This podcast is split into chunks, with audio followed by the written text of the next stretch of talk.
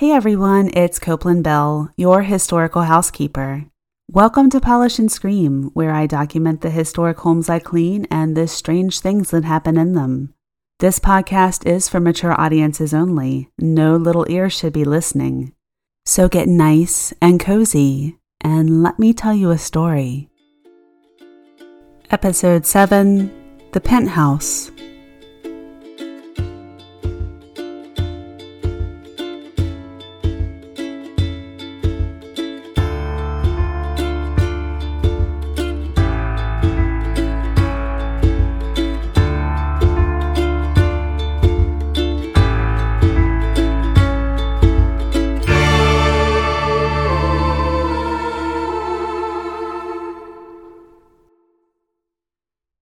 Hello?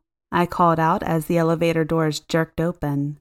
I stepped cautiously into a massive white and black marble tiled foyer. I immediately noticed the exquisite round Duncan Phyfe table adorned with a simple crystal vase perched in the center. What I didn't see was my client. Is anyone there? I called out again, a little louder, my voice echoing off the high ceilings. I stepped a little deeper into the foyer, noticing for the first time the enormous expanse of windows overlooking the river. When I arrived at the gated retirement complex, the front desk clerk had been very brisk with his instructions, and in this moment, I prayed that I had pushed the right button for the correct floor. He had either said P or D, and I had been too flustered to ask for clarification. I began to slink back towards the elevator doors for a quick escape when I heard a razor sharp voice cut through the silence. Good gracious, the time got away from me! A short, older woman with perfectly styled platinum blonde hair and bright red lipstick approached me, her wooden cane clicking with precision on the marbled floor. Come in, come in. You must be Copeland. I'm Agatha Banfield. Wasting no time, she motioned for me to follow her through the foyer and down a long hallway lined with oil portraits. I opened my mouth to ask about them, but quickly closed it as Agatha said, Not family members, just a collection, as if she had read my mind. I had to quicken my pace to keep up with Agatha. She reached the end of the hallway and opened a large white door, revealing a tastefully decorated parlor. Agatha motioned for me to sit in one of the velvet armchairs, and she hovered on the arm of its partner. She played casually with the pearls around her neck as she looked me over from head to toe. I waited her out, sensing that Agatha wouldn't welcome the interruption. She took her time sizing me up before speaking. Thank you for coming to give me an estimate. I know I was sparse with details on the phone, but I wanted to discuss my needs in person. I detest living in this glorified nursing home, and I've decided to move. I need a top to bottom deep clean of the entire place after my belongings have been packed. I see. Well, that should be an easy estimate. Would you mind showing me around your home, or would you like me to take a self guided tour? I smiled at her. Once again, her warm brown eyes fell on me. I'd be happy to give you a tour. I'm exact in what I want, and I'd like for you to know the expectations prior to developing your estimate. Perfect. I nodded and rose to follow her. I appreciated her attention to detail. So many times, disagreements between service providers and clients come down to miscommunication or a mismatch in expectations. Agatha made quick work of showing me around her enormous penthouse. The retirement home sold long term care condos. Agatha had clearly used her apparent wealth to customize it. Inside were reclaimed floors, custom woodwork around arched doorways, and a brooding European style kitchen with dark greens and copper touches. After her tour, she brought us back into the parlor where tea and scones were waiting on us. I looked around, a little startled as I hadn't seen anyone else in the home. Jane, my assistant, made sure we had a little treat while we discussed price and I get to know you a little better, Agatha said, motioning towards the steaming teapot on the table. I sat down and noticed that Agatha was twirling her pearls again with her finger. The woman was immaculately dressed, with a fresh blowout and a full face of makeup. She glided even with a cane and made decisions and gave instructions effortlessly. Yet there was a nervous energy about her every time we came into this room. Moving is certainly an ordeal. How soon would you need the cleaning service? I asked, wondering if perhaps the move had stressed her. I was hoping you'd have availability next week. I've only ever moved once as an adult, from my lifelong home to this retirement community. My son and his wife moved into the Banfield residence soon after. It seemed like a wonderful idea. However, this location is not the right fit for me. My family is not aware of my decision. I can assure you they won't be pleased. However, they will not be invited to share their opinions. I can certainly understand. I moved without telling my family as well, I said before realizing what I had divulged. I didn't like sharing private details with clients, but it had just popped out. Bold moves are sometimes necessary, she nodded knowingly. I'm curious, where did you get the Duncan Phyfe table in the foyer? Those are really hard to find, I asked, trying to change the subject. A tag sale several years ago, Agatha said, finally sitting down. My eyes must have popped out of my head because she continued. Yes, I have money, but I love the thrill of the hunt. Tag sales and thrift stores are some of the best places I find antiques. You got a Duncan Phyfe table worth, well, I don't even know how much, at a tag sale? I said, forgetting that I was supposed to use my work voice. Absolutely. Did you see that copper cookware hanging in the kitchen? Goodwill. $40 for the lot. I need to come with you one day. Maybe your luck will rub off on me, I laughed, only half joking. If I had good luck, I wouldn't be moving, she grumbled.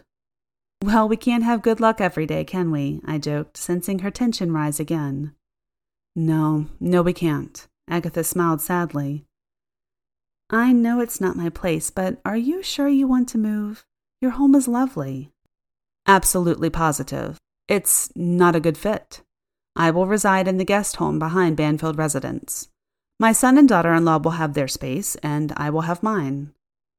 Living alone can be hard, I acknowledged, wondering how her son and his wife would feel about this new living situation. Oh, pish posh, I adore living alone.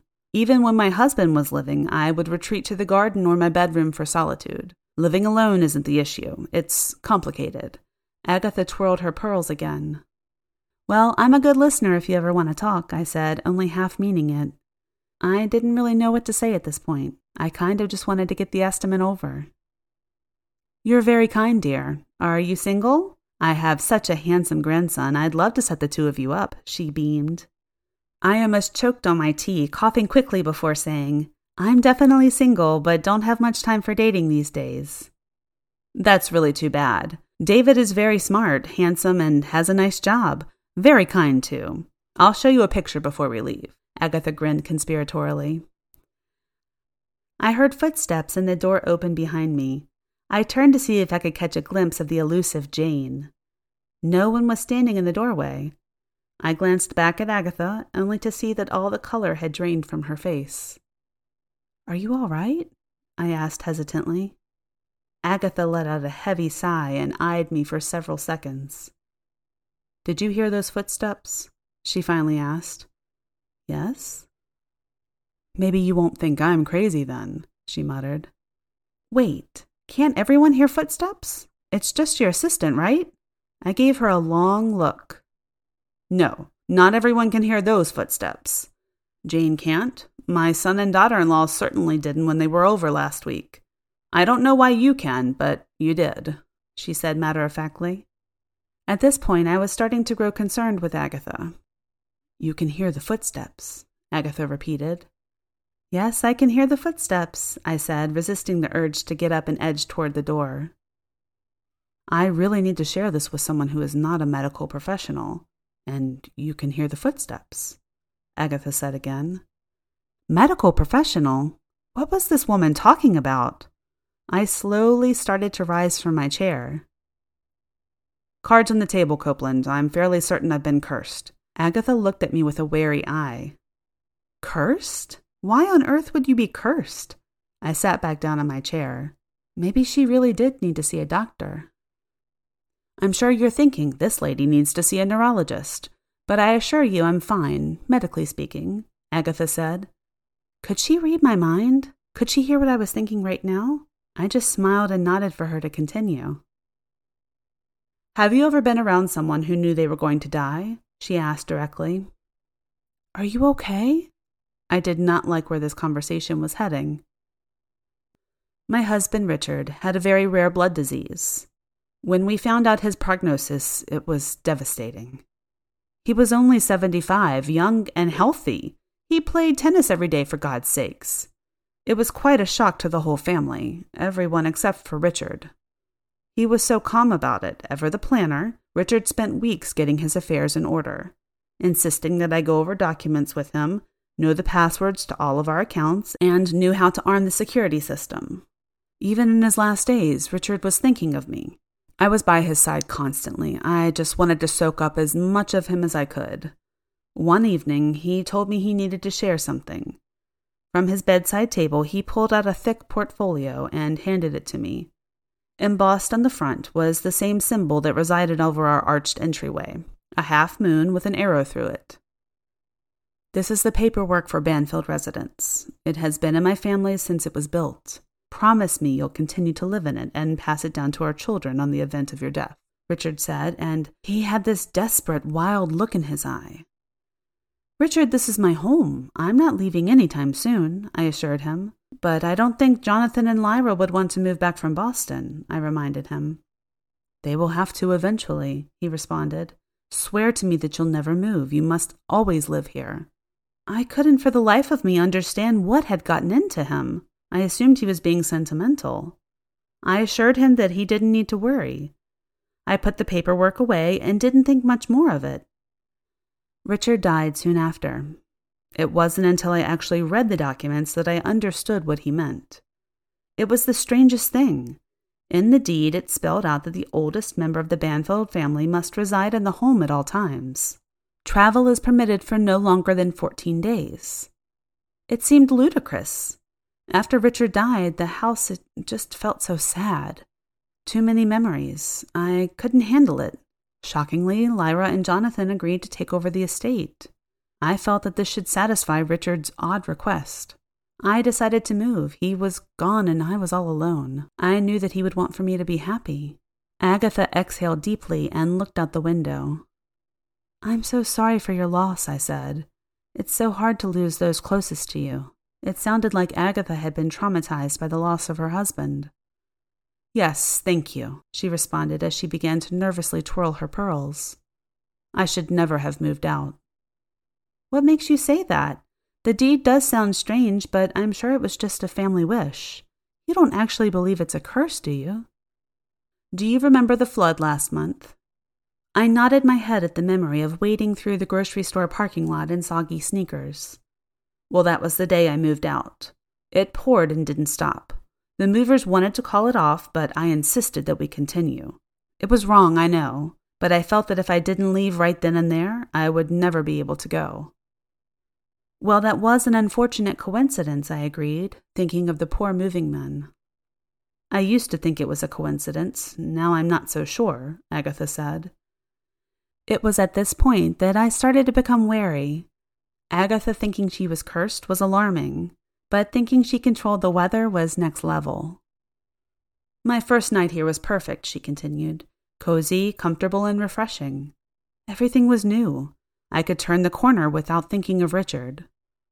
But the next morning, that's when it started happening. I decided to take a stroll around the grounds and get a feel for the place. I met Janice that day, and she agreed to show me around. We were walking near the duck pond, talking about starting a book club, when she looked over at me and said, Thirteen, out of the blue. What is thirteen? I asked her, thinking maybe it was the title of a book. Janice had no idea what I was talking about and acted like I was crazy when I insisted that she had said the number 13. We've since smoothed it over, but it was very odd. The next day, the barista at the local coffee shop handed me my latte and said, 12. Once again, when I asked, she acted like she had no clue.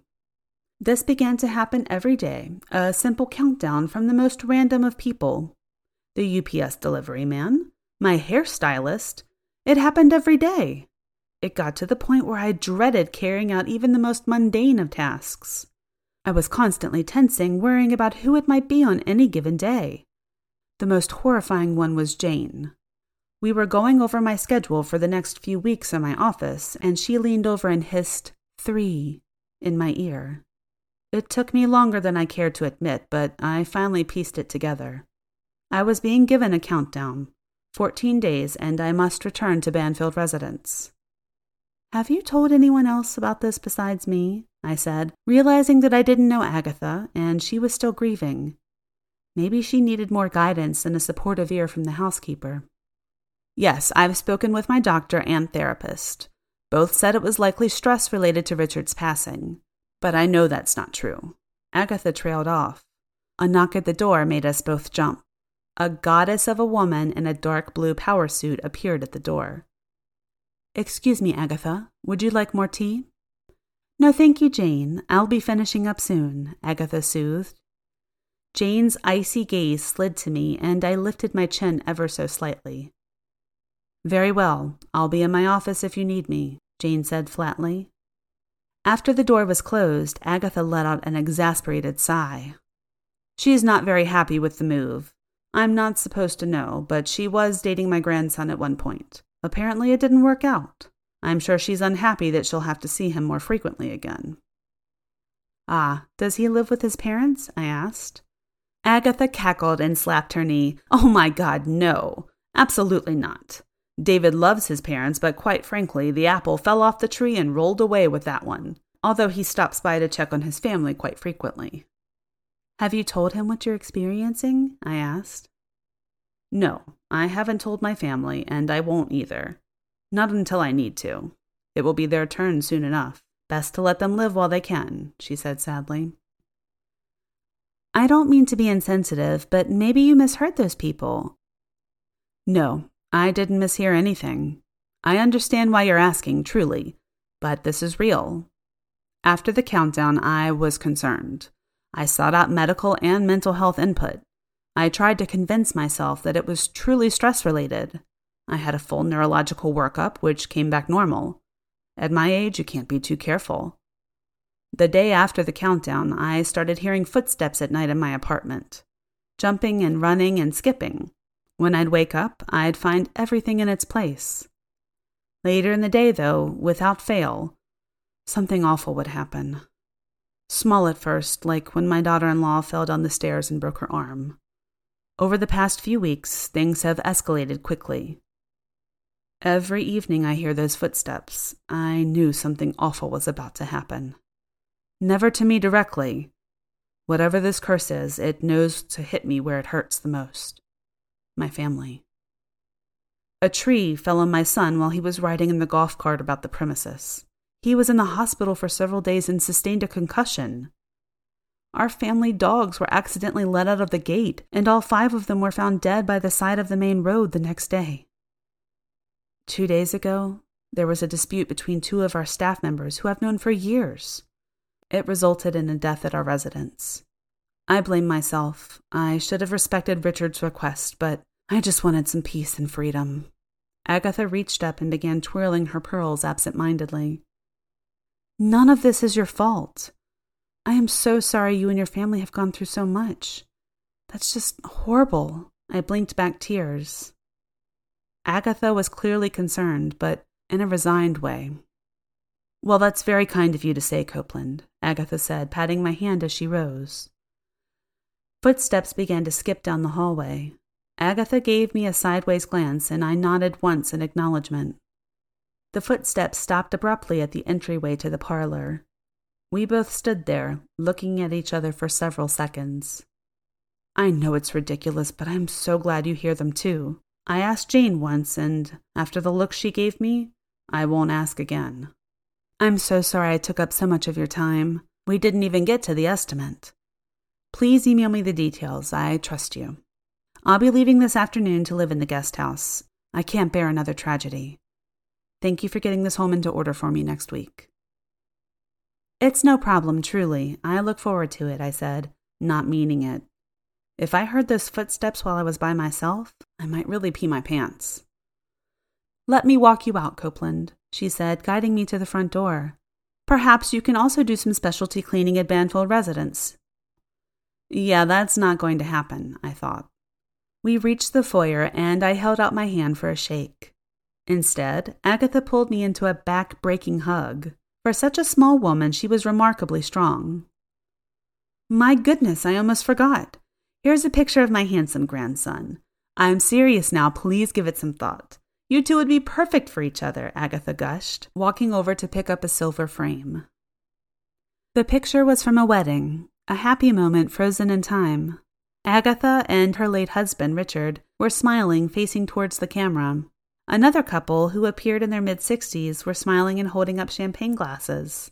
In the middle of the two couples stood a handsome man with thick dark hair and a lopsided grin. She tapped the glass, pointing to him. There's my David. See, I told you he was handsome, she beamed. He certainly is handsome, I said, through a haze of confusion and shock.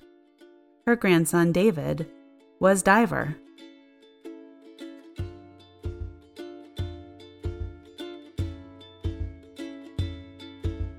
Thank you for listening to Polish and Scream.